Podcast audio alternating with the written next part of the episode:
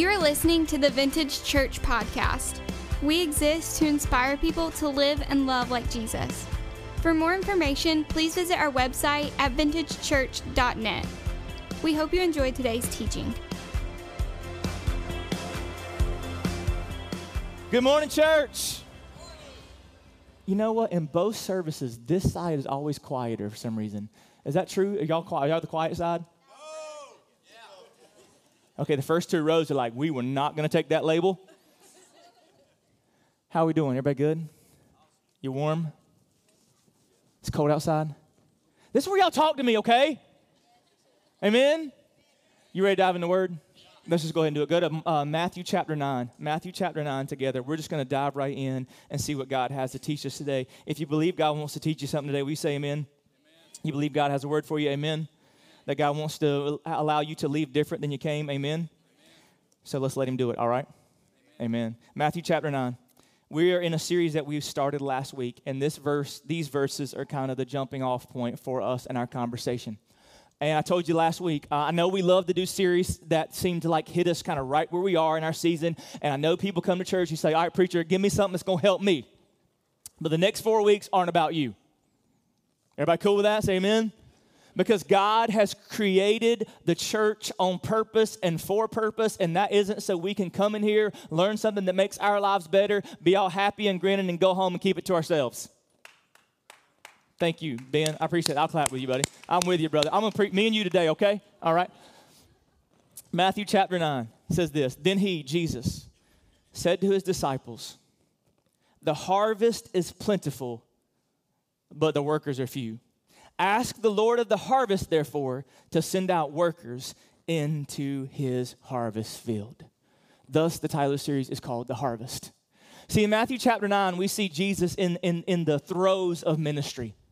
This is the point where he is really beginning to change lives. And he's going from, the Bible says, from town to town and from village to village. And he's moving about the community. And what he discovers in the community is a group of people that are broken and helpless and in need of the hope that only God has. And it says that he, he went around from town to town, from village to village, and he saw the crowds. And what he saw caused him to have compassion for them. And he said they're, they're helpless, like sheep without a shepherd. In other words, he sees a group of people that are in desperate need of God. And the problem has been that nobody has had the courage to go get their hands dirty, to step out of their holy huddles and move into a community and actually take that hope that they have to the people that need it most. You with me, church? Come on.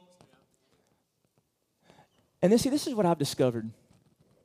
Every person, and, and you, if you've been at Vintage very long, you've heard me say this. If you've been at Vintage very long, you've probably heard me say anything good that I've ever said because it ain't much. But we are all born with a God shaped hole in our spirit. Every human is. I don't know if you know this or not, but you, you were created by a, a God who loves you, the God of the universe. And because of sin, there is a gaping void in your spirit that can only be filled by God. And the only way for that void to be filled is you had to, your sin had to be dealt with. And the only way for that sin to be dealt with was for God to become a man in the form of a baby named Jesus who grew up to be a man, who went to a cross to die for your sins, to take the penalty that you deserved, that created that void so that that void could be full. Somebody needs to say amen because that's just pure gospel right there. Come on, somebody.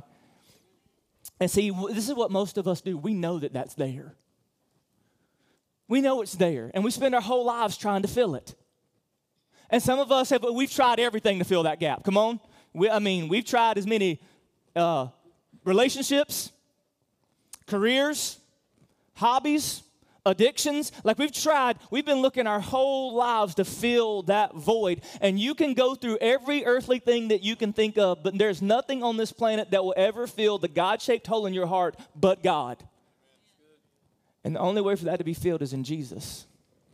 There's, there's not a woman pretty enough a dude handsome enough, a job that pays enough money, an addiction that gives a strong enough high, a hobby that can bring you as much, like those don't, don't ever work. Only God can fill that hole. And see, Jesus walks around and he sees a bunch of people with that God hole. And he says, if they just had me, they would have everything they need.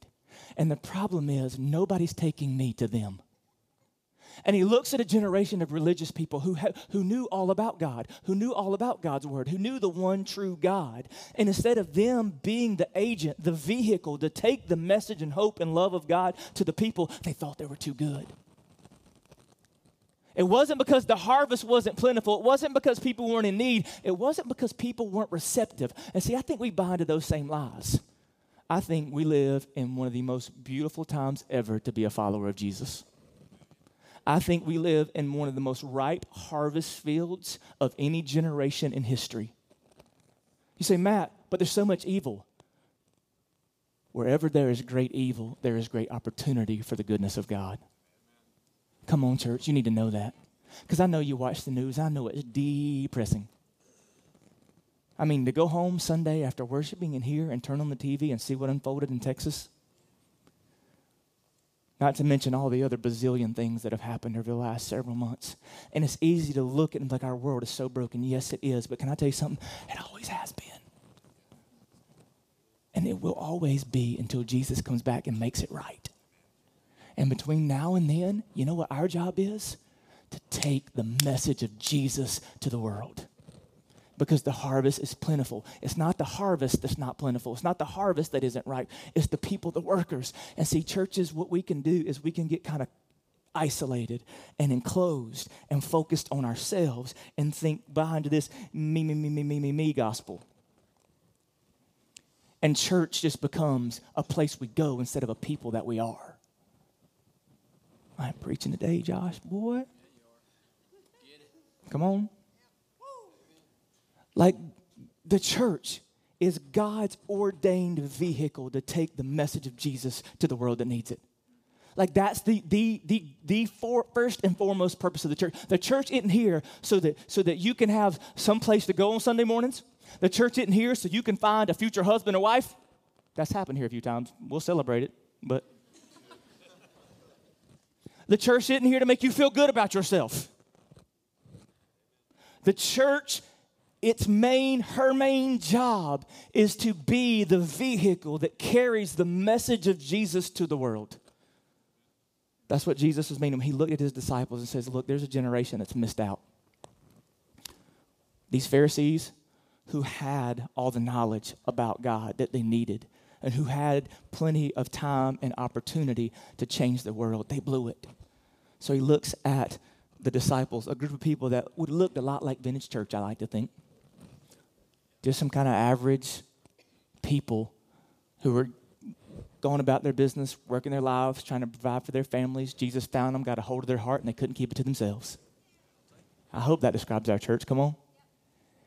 And he says, The harvest is plentiful, but the workers are few.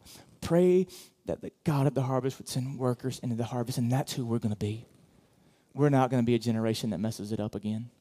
We're going to be a generation that takes the message and love of God to the world. So, how we do that? And what I want to tell you today is we have to understand this key element if we're going to be the church that God has called us to be. Write this down.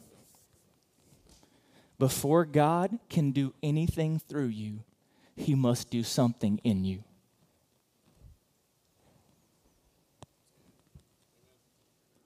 Before God can do anything through you, He must do something in you. In other words, if you're ever going to be the worker in the harvest field that God desires you to be, that God created you to be, before you can do what God's called you to do, you have to become who He's called you to be. But before God can do anything through you, He has to do something in you. And what I need to get you to believe today is God is constantly trying to do things in your life. God is constantly trying to do something in you, not just when you're at church. Like, yeah, I think there's something special about the people of God coming together under one roof for the purpose of worshiping Him. But I think that God is always 24 7 trying to do something in you. He's constantly, let me tell you something that's going to make you feel weird, okay? I believe God is constantly wanting to speak to you. I know we start talking, preachers start talking about God speaking to them, people get a little bit freaked out a little bit. But can we all agree that as you look at God, God wants to speak to you? God constantly has a word to put in your heart that He wants to manifest in your spirit to grow you into who He created you to be. I believe God speaks to me all the time.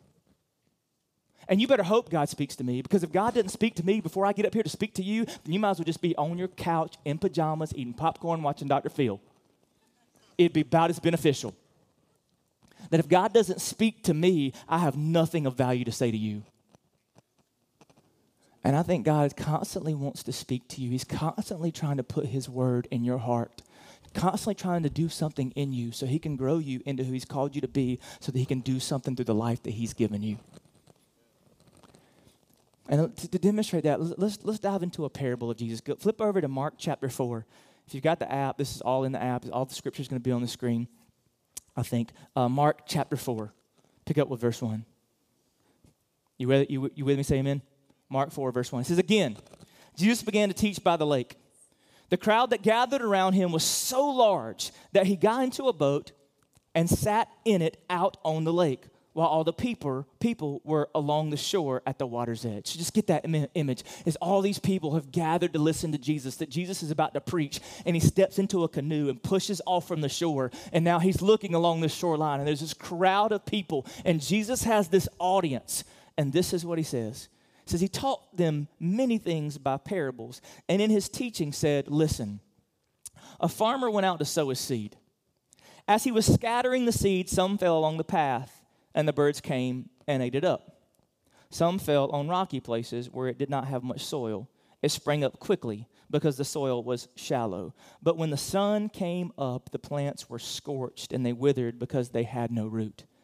Other seed fell among thorns, which grew up and choked the plant so that they did not bear grain. Still, other seed fell on good soil. It came up, grew, and produced a crop, some multiplying 30, some 60, some 100 times. Then Jesus said, Whoever has ears, let him hear. And all the people looked at him like, What did he just say? See, Jesus had this very interesting way of teaching. So often, Jesus would teach in these parables, these word pictures, these, these analogies, these stories.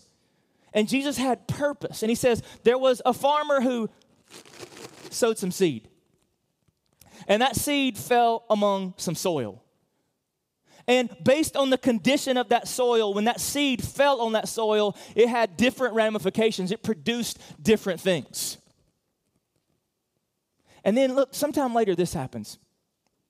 Look at verse 10. It says, When he, Jesus, was alone, the 12 and the others around him asked him about the parables. He told them, The secret of the kingdom of God has been given to you. But to those on the outside, everything is said in parables, so that they may be ever seeing but never perceiving, and ever hearing but never understanding.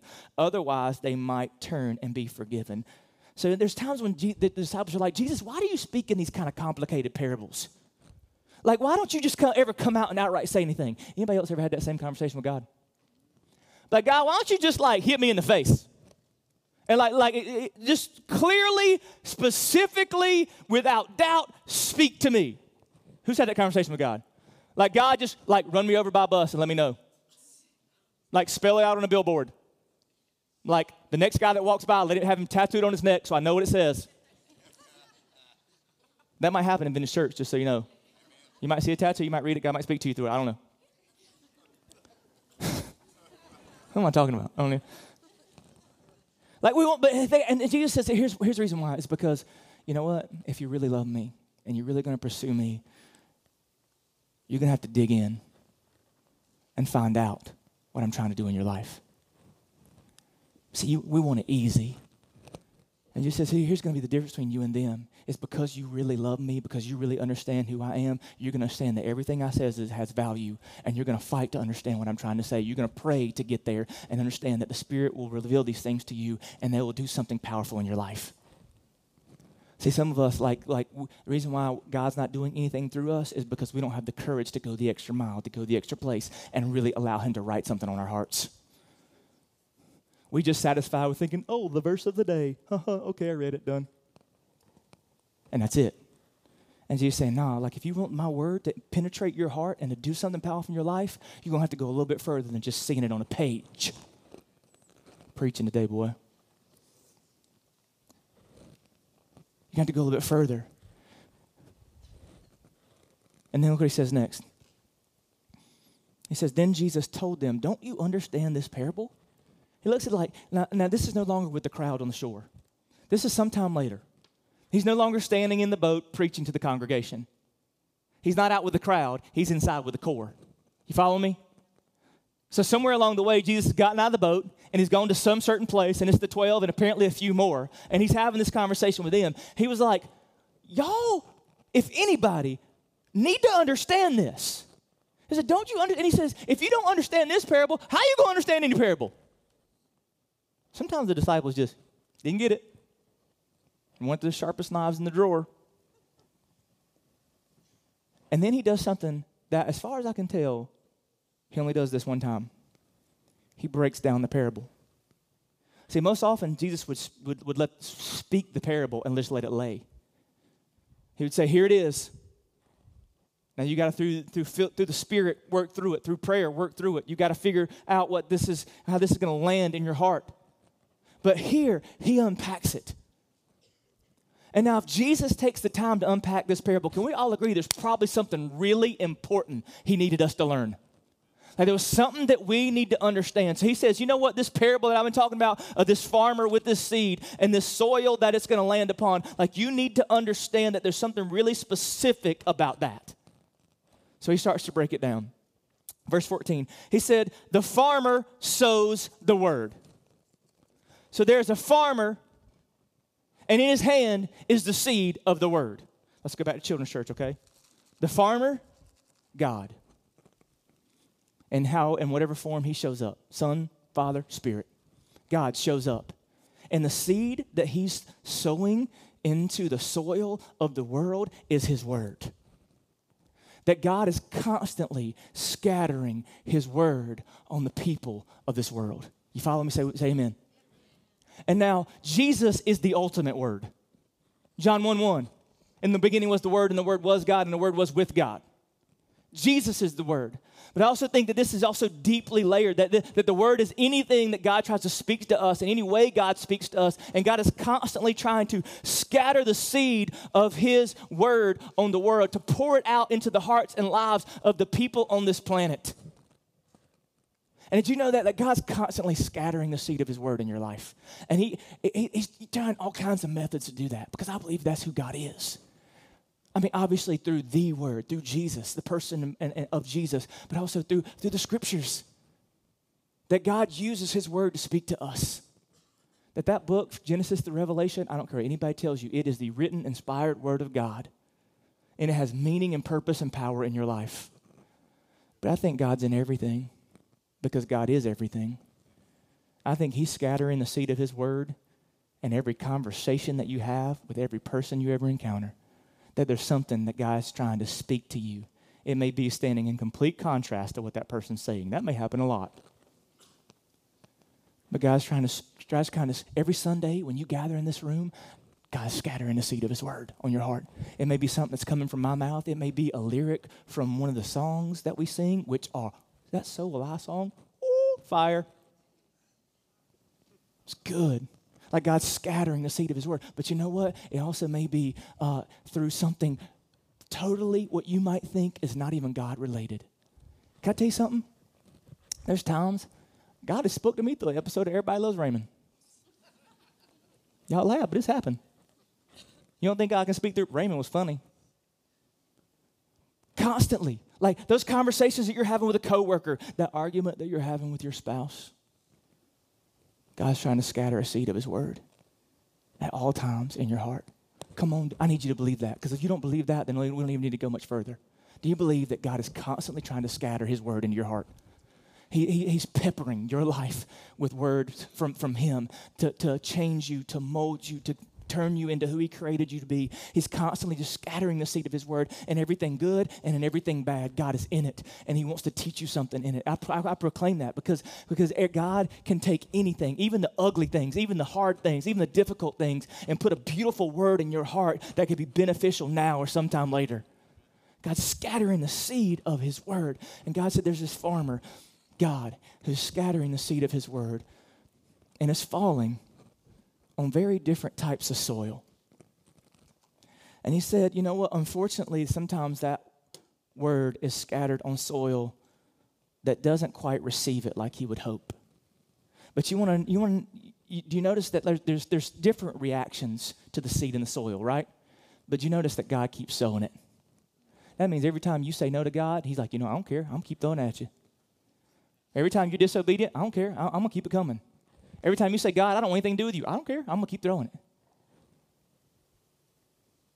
It doesn't matter how old you are, how young you are, how rich you are, how poor you are, how mature you are, how immature you are. God's continuing to scatter that seed in your life. But He's saying sometimes that seed falls on different places. First thing He says, you know, some people are like seed along the path where the word is sown, and as soon as they hear it, Satan comes and takes away the word that was sown from them. He said, There's sometimes there's soil that's scattered on our hearts, and before it can ever sink down deep into who we are and make a difference in our lives, the enemy comes and snatches it up. Like that's what he wants to do. He wants to snatch, snatch it from the surface. Like the enemy's goal is to snatch the seed of God's word the, from the surface before it ever gets down deep in your heart and begins to impact the way you think and live. Like if he can get it before it changes you, then he's won.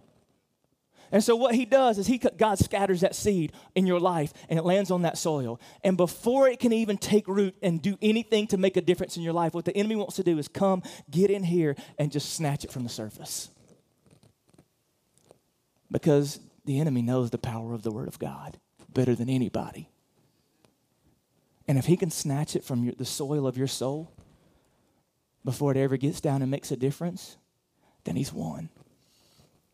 So that means every time God speaks to you, every time you read your word, every time you come to God in worship, every time you're sitting to God in prayer and He tries to when God speaks something into your life, the enemy wants to get it from the surface before it ever takes root in your life. And how does he do that? Matthew records that, that when Jesus is uh, explaining this, what he says is, is he basically tries to confuse you say basically, God didn't say that. That's been his mode from the very beginning. Remember the Garden of Eden? The enemy looks at Eve and says, Eat from this tree. No, God said we're not supposed to eat from that tree. He didn't say that. You know, God says, you know, we shouldn't participate in those things. He didn't really say that. It's 2017. Come on. Bible beater. No, no, no, that's what God said. Oh, oh, no, God, and then God said, if we do, that way we'll die. You won't die. There won't be consequence. God, God's not going to let you die from this. God's not going to let you suffer consequences if you do this. And if He does, He's probably not a good God anyway. Anybody else been there? Like if He can confuse you about what the Word of God says, He can snatch that word from the surface before it ever gets in the soil of your heart. For some of you guys, it's, it's, it's confusing to think, you know what? When God says, I love you, Satan says, No, he does not. If he loved you, you wouldn't be going through that. I died for you, and you can be whole and holy. No, you can't. You're so messed up and broken. See, the enemy wants to snatch the word from the surface before it gets down into the soil and has a chance to make a difference in your life. Don't let the enemy snatch your seed. Don't let him. Jesus describes another type of soil. He says, Others are like seed sown on rocky places where the word at once is received it, uh, where at once received it with joy. But since they have no root, they last only a short time. When trouble or persecution comes because of the word, they quickly fall away. So he says there's some soil that when the seed falls on it, the, the enemy comes and he snatches it from the surface. But he said there's some, when it falls in there, it's not snatched from the surface, it's taken from the soil by the one it was sown into and it's thrown to the side. That basically, God put something in your heart, but the moment following through and being obedient to that word gets a little bit too difficult. Nope. It's not snatched by the enemy. It's not snatched from the surface. It's thrown to the side. How many of us, God has spoken to our hearts, called us to do something, but you know what? Once we stepped out and we went to go do that thing, we realized it's going to be a little bit more difficult, a little bit more uncomfortable, and cost a little more than we thought we were going to have to pay. And because the seed that God's tried to sow in us makes us step out of our comfort zone, makes us do something that's a little bit more costly than we would really like for it to be, the enemy doesn't snatch it from the surface. You take it out and throw it to the side. Anybody ever been there? God said, This is what I want for your life. This is what I want you to do with your life. These are my expectations. These are my boundaries. These are the things I want for you.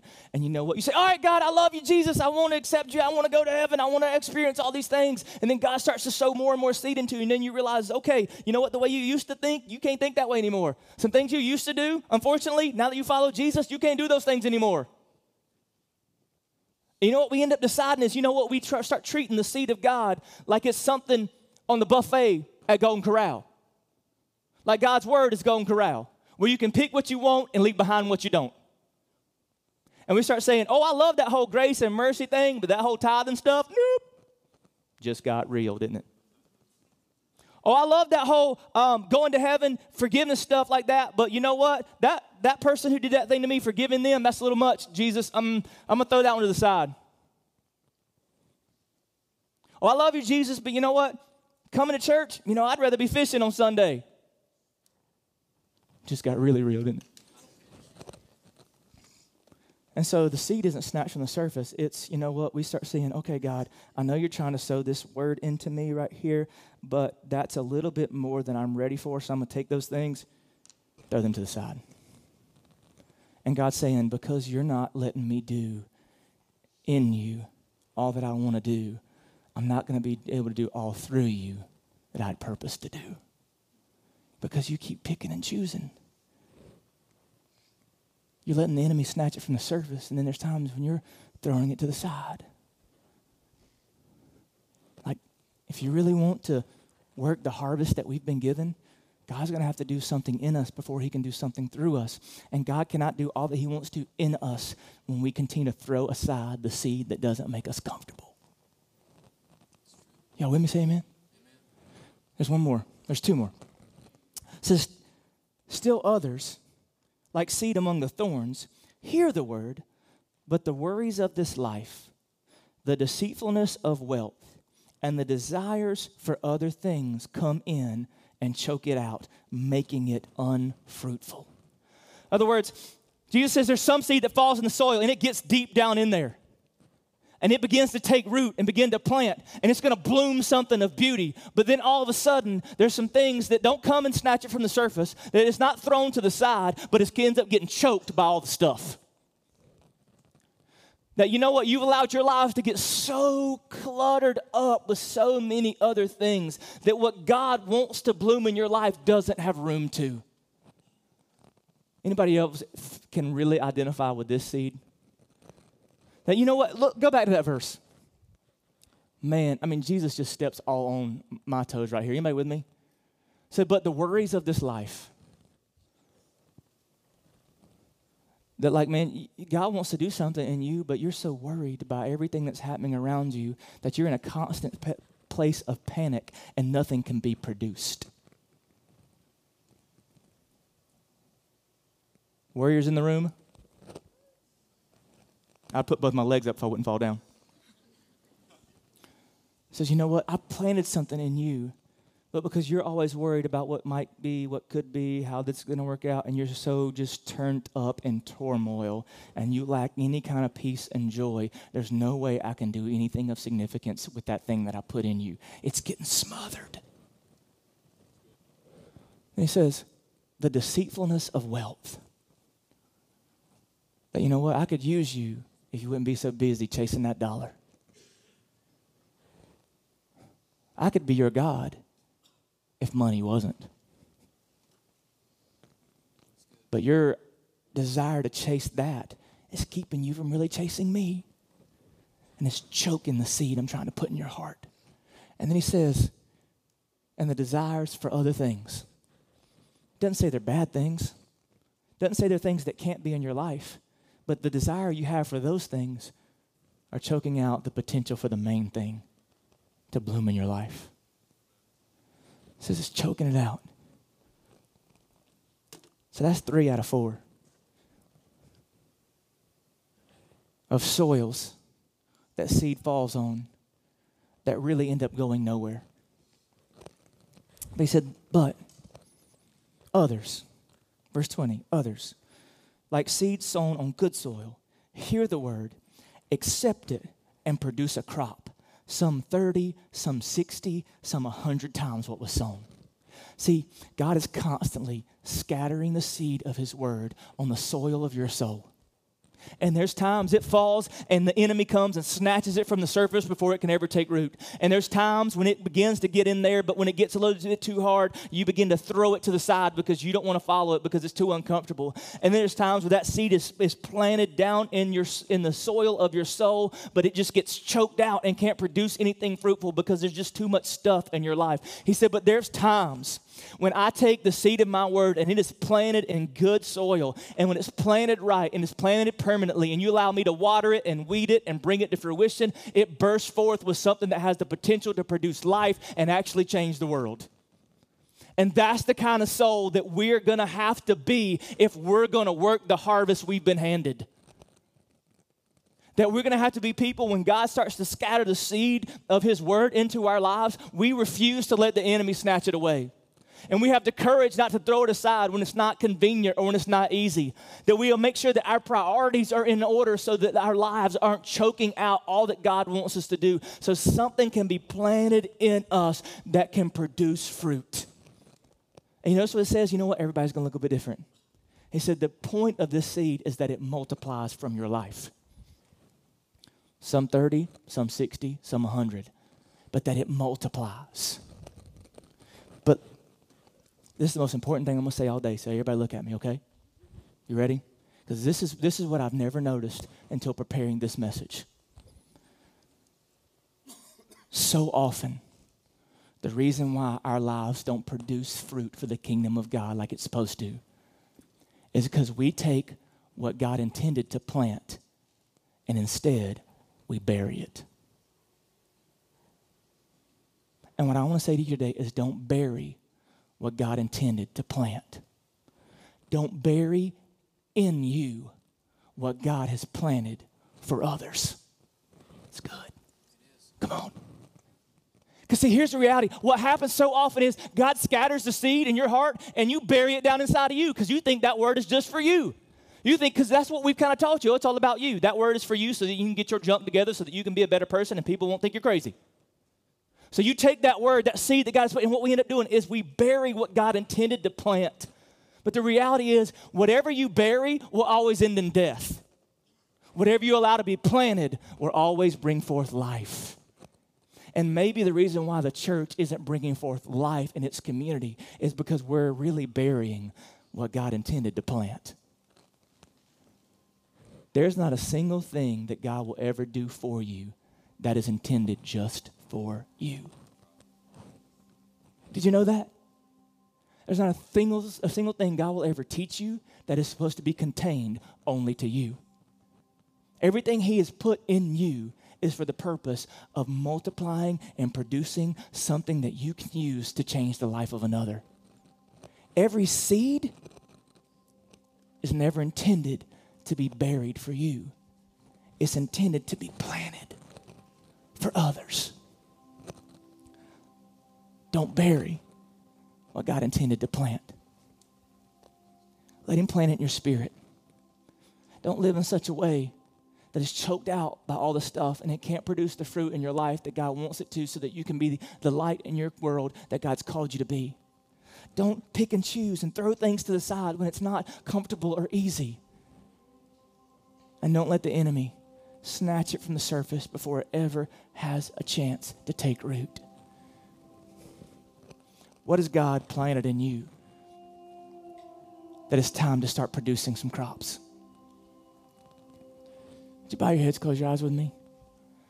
I'm going to tell you right now, one of the ways the enemy can snatch this word from the surface right now is to go ahead and get you thinking about getting out of here. Like God's trying to plant something in you right now. And the enemy wants to snatch it to the surface say, go ahead and get out of here, go get your kids out of kids' ministry. Go ahead and get to the car so you can get out of this parking lot before it gets crazy and God's trying to sow something in you, and the devil's trying to just snatch it from the surface. What's that thing? What's that word that God's been trying to put in your heart? Trying to sow into your spirit, trying to plant deep in you so that it turns you into the person He's created you to be. The thing that God wants to do in you so that He can do the, th- the things through you that He so desires to do. Would you just allow some space over the next few minutes as we worship? Just to allow God to deep root that seed in your spirit.